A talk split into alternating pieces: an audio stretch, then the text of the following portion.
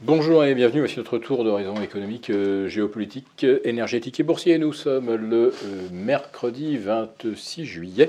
Et pour comprendre comment tourne la planète finance, c'est sur la bourse au quotidien et nulle part ailleurs. Et l'épisode du jour s'intitulera Ah bah celle-là, on ne l'avait pas vu venir. Et pourtant, ça fait des semaines que nous insistons sur euh, l'évaporation des volumes ce marché sans consistance, où bien sûr il n'y a jamais de vendeurs, ils ont bien compris qu'ils avaient affaire aux banques centrales, mais où il n'y avait plus d'acheteurs depuis même plusieurs mois. En fait, depuis, on va dire, la mi-mars et euh, l'épisode de stress bancaire américain, quand les banques centrales ont une nouvelle fois éteint l'incendie, eh bien, dès la fin mars, on voyait euh, les marchés euh, enchaîner des séances à 1 milliard et demi à Paris et encore les bons jours, avant bien sûr le fixing de clôture où on rajoute toujours environ 1 milliard, 1 milliard 2 euh, euh, d'arbitrage. Donc d'un seul coup, la correction survient et, où, sont les acheteurs? Ben, Il n'y en avait pas naturellement. Et euh, du coup, le CAC 40 perd rapidement moins 1,8% dans le sillage de LVMH.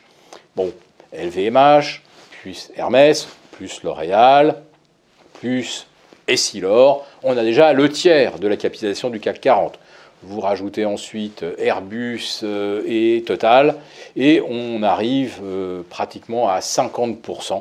Cette première capitalisation du CAC 40, 50% de la capitale du CAC, à Wall Street, euh, les euh, sept plus grosses capitalisations du SP 500, c'est 48% également de la CAPI. Sur le Nasdaq 100, on est au-delà même, euh, je pense qu'on n'est pas très loin des, 60%. Et là, on va avoir la correction de Microsoft. Donc finalement, on anticipe d'un seul coup une baisse à Wall Street, qu'on n'avait pas vraiment vu venir non plus, parce que les résultats de Microsoft sont honorables, Petite déception peut-être au niveau du cloud, mais euh, chiffre d'affaires toujours en progression. Euh, il fallait simplement faire peut-être encore mieux. Donc, on anticipe la correction de Wall Street et aujourd'hui, on a une chute tout à fait inhabituelle de 5% de LVMH, vu sa pondération sur le CAC. Dès l'ouverture, on a ouvert sur un gap. Et ça, bien sûr, on ne l'avait pas vu venir, puisqu'on était sur un funiculaire haussier, et surtout aux États-Unis, où on est à 12 séances de hausse sur le Dow Jones, où on est à 11 séances sur 12 sur le S&P, à 10 sur 12 sur le Nasdaq, mais c'est surtout sur le S&P. 11 séances de hausse sur 12 et aucun signal, pré-signal, euh, divergence cachée qui pouvait euh, préfigurer une rupture. Alors vous nous dites, bien sûr, au bout de 12 euh, séances de hausse, ce qui est une des plus longues séries depuis, je crois, 1889, euh, une des plus longues séries également depuis janvier 1987. On a eu, je crois, également une série, une série euh, exceptionnelle de 12 séances de hausse en 2017. Enfin, vous voyez, une, une séquence de 12 hausses, c'est quelque chose qu'on peut même qualifier de quasi euh, séculaire. Donc, à tout moment, ça, pouvait lâcher. Euh, ça aurait pu d'ailleurs lâcher à la 11e, comme à la 10e, ou comme même à la 9e.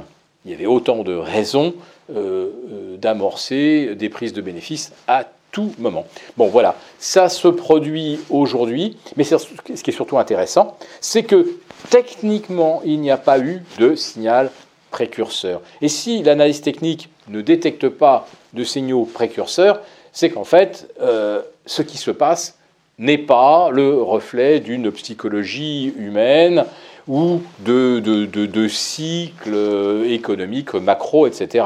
D'ailleurs, hier soir, Wall Street n'a pas du tout réagi à euh, euh, l'envol de la confiance des ménages, tout comme ça n'avait pas réagi la veille à la chute des PMI. Bonne nouvelle, mauvaise nouvelle, funiculaire haussier, 12 séances. Le dollar, d'ailleurs, il a commencé par baisser à partir du 7 juillet, envolé de Wall Street. On disait, bah, c'est le dollar, ça dope les exportatrices. Derrière, vous avez le dollar qui reprend du terrain 7 séances de hausse consécutives, et vous avez le Dow Jones, le S&P, qui aligne cette séance de hausse consécutive. Donc, techniquement, on ne peut même plus se fier à ce genre d'outils pour anticiper le genre de euh, rupture auquel on assiste aujourd'hui. Alors pour le CAC 40, pour l'instant, euh, on a bien euh, cassé la tendance haussière. On n'a pas encore déclenché de signal baissier. Le CAC 40 bénéficie encore d'une protection vers 7200. Sur le Nasdaq à 14 000, là on aura vraiment validé un signal de retournement. Il va falloir attendre de voir la clôture après le communiqué de la Fed. Et sur le SP 500, il y a encore un peu de marge de sécurité, puisque ça se retournerait, on va dire maintenant, aux alentours de 4440. Euh, nous ne les aurons probablement pas dès ce soir. Mais ce qui est certain, c'est que si on n'a pas vu venir le retournement, ce qu'on a très très bien vu venir depuis des semaines et des mois, c'est le fait qu'il n'y avait pas d'argent, pas d'acheteurs dans ce marché, pas de profondeur et euh, finalement aucun euh, filet de sécurité. Si cette euh, vidéo vous a plu, n'hésitez pas à nous mettre un pouce.